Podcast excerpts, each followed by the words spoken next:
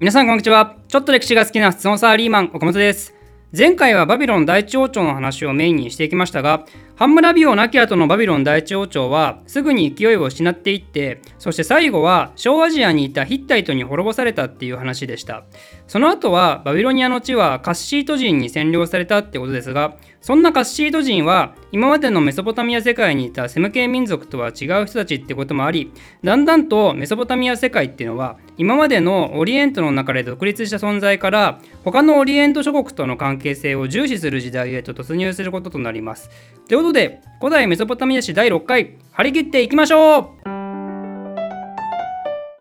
今回は紀元前2000年期後半つまり紀元前1500年から1000年ぐらいまでの話をしますがこの時代は先ほども言った通りオリエント中の強大な国たちがそれぞれ関係性を持ちながら物事が大きく動き出します。その強大な国たちっていうのはまず前回最後に登場したバビロン第三王朝カッシート人によってバビロニアに作られた国ですね。あとはメソポタミア北部のミタンニ小アジアのヒッタイトそしてエジプトです。まあ、これら4つの国が当時のオリエント世界の巨人たちだったわけですよ。4皇ですね。大オリエント時代でオリエント王を目指す4皇がこの国たちなわけですよ。で、その後しばらくしてからアッシリアがこの仲間に加わっていきます。ということで、えー、今言った国の中でバビロニアはいいとして、他のミタンニ、ヒッタイト、そんでエジプトね。まあ、ヒッタイトは前回も登場しましたよね。あのバビロン第一王朝ぶっ殺した人たちですね。そんでエジプトはまあ有名なんでいいでしょうということで、ミタンニ、お前誰だよって感じですね、今回いきなり。このミタンニっていう国はメソポタミアの北部にあった国と言いましたけど、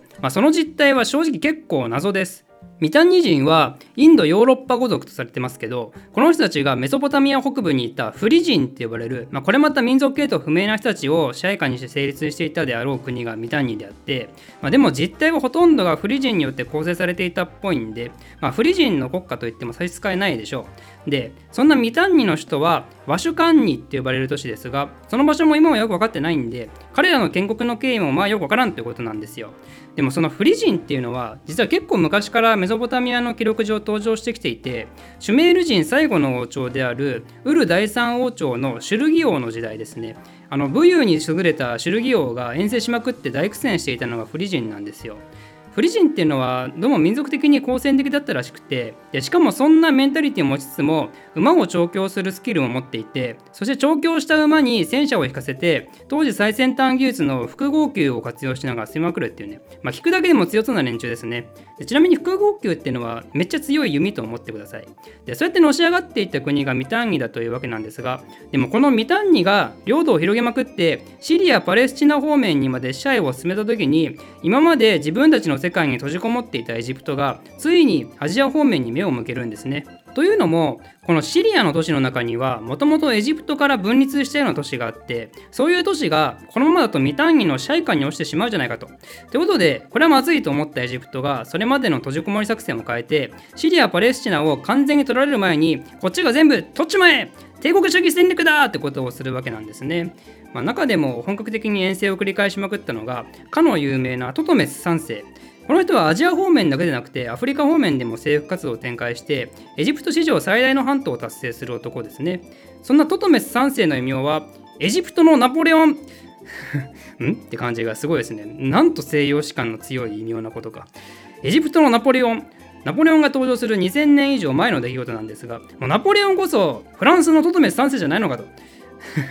まあそれは置いておいて、まあ、そんなトドメス3世率いるエジプトと謎の強国ミタンニがシリア・パレスチナをめぐってバチバチと争いをしていたんですね。そんな状態がしばらく続くんですが、トドメス3世の次のアメンホテプ2世の時代になると、ここの関係性は逆に同盟関係へと180度変わっていくことになります。何が起きたかというと小アジアのヒッタイトがミタンニに攻撃を仕掛けてきていてでその勢いはミタンニだけでなくエジプトにも脅威に感じられたんでもうここで一転この2カ国は同盟を結ぶようになったんですね。でその証としてミタンニは自分たちの王女をエジプトに送りまくってでエジプトからは代わりに大量の金を受け取るってことをするようになります。エジプトってどうも金が大量に産出していたみたいでエジプトと関係を良くしてうちも金をいっぱいもらおうっていう外交方針がこの後のオリエントで数多く行われることになります。でそのためにエジプトに送った数々の新書が今でも残されているアマルナ文書ってやつですね。ほら当時エジプトがテルエル・アマルナっていうところに都を置いていてでそこから出土した数々のオリエントの外交的記録をアマルナ文書と呼びます。基本的にはエジプトに送られてくる外国からの文書らしいんですけどこれは当時のオリエント事情を知るための一等資料として知られていますね。冒頭にこの時代のオリエントは4校が君臨していたんですなんて話をしましたけど、まあ、それはこのアマルな文章に残される挨拶の典型文からも読み取ることができて大国の君主は自身のことを大王と呼んでそんでエジプト王のことは同等とするために兄弟と呼ぶんですね。でその一方でこの大国たちよりもしょぼい国たちっていうのはめちゃくちゃへりくだるんですよ。例えばエジプトの属州にあったシリア・パレスチナの小国がエジプトに出した文書だとその冒頭にはこんなことが記載されてます。お太陽。我が主人へ。あなたのしもべの。何々が挨拶します。私はお太陽。我がご主人の足元にひれ伏します。これおそらく定型文でしょうけどすごいですよね。二人称が王太陽。我が主人ですよ。王か太陽か我が主人のどれか一つでいいだろうってわけで当時のオリエントは外交が活発だったんですよ。ってわけですがバビロニアもミタンギ同様にエジプトに贈り物を送って金をいっぱいもらってます。でそれだけじゃなくてバビロニアの王が体調悪くて寝込んでた時にエジプトから見舞いの使者が来なかったことを怒ったりもしてますね。でそれに対してエジプトはエジプトからバビロニアって遠いんだよね。暑くて大変だしっていう返事をしていてまあそうだよな。って。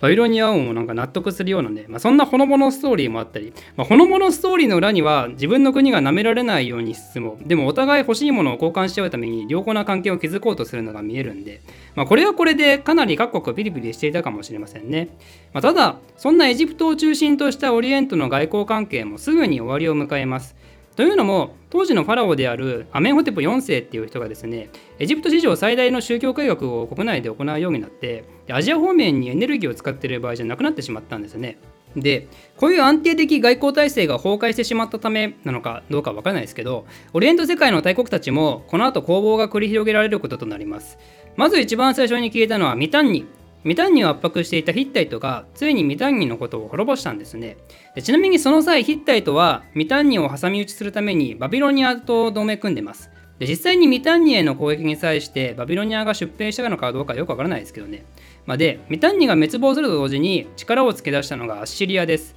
それまでのアッシリアはどうもミタンギの属国にあったっていう話があってでその親分が倒されたことで独立を果たしたわけなんですね。で独立を果たしたどころかみるみるうちに力をつけ始めてそしてバビロニアやエジプトのような大国の仲間入りを果たすことになります。でそのアッシリアの中高の祖と呼ばれるアッシリア国王がアッシュル・ウバリと一世。彼は自国民を鍛えまくって定期的な軍事訓練を行って軍隊強化に注力したんですね。でその結果アッシリアは大国にまで上り詰めることになるわけなんですがそんなアッシュルーバリと一世も他の大国と同様にエジプトにいくつか文書を送っていて贈り物を送るから金をくれってことを言ってますね。でそんでその時の文章では自身を大王と呼んだりエジプトを兄弟と呼んだり、まあ、まさに他の大国と同じようなムーブメントを起こしてるんですけどこれに対してエジプトは他の国に比べてちょっとしか金を与えなかったり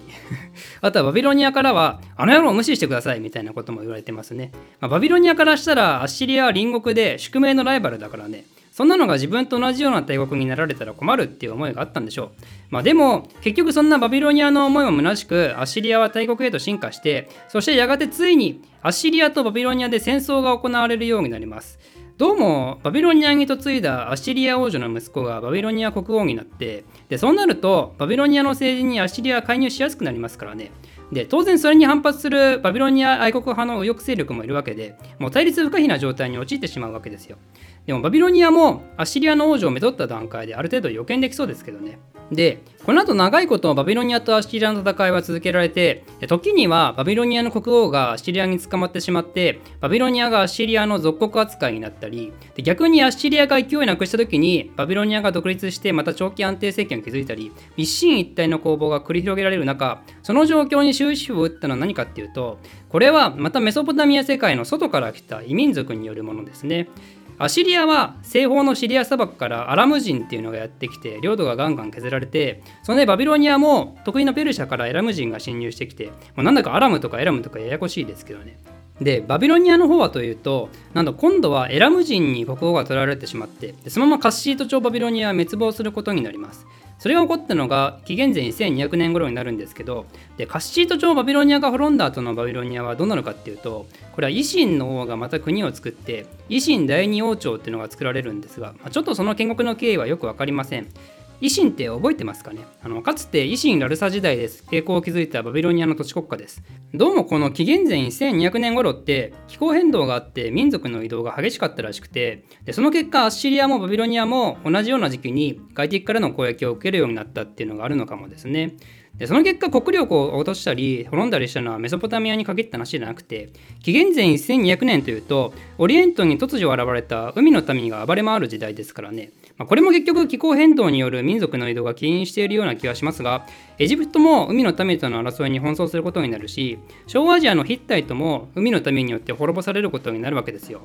でヒッタイトが滅んだ結果何が起こるかっていうとそれまでヒッタイトが国家機密にしていた鋼の製法がついにパブリックになるわけでついに人類史に鉄器時代が訪れることになります。でそうなると鉄が軍事技術に応用されるのはもちろんのこと農具や工具にもそれらが使われるようになって今まで人が住めなかったような土地がどんどん住めるようになっていったんですね。でそうなるとオリエント世界っていうのがどんどん広がっていくんですがこの先のオリエントではそのようにして新たに広がった世界を一元的に支配しようとする国が登場することになります。それが紀元前1000年から幕を開ける世界帝国の時代ですね。この時代になると世界史の教科書にも登場するような有名人がバンバン出てくるようになりそしてメソポタミアはまた北部も南部も完全統一されるようになるわけですがその話はまた次回。お楽しみに。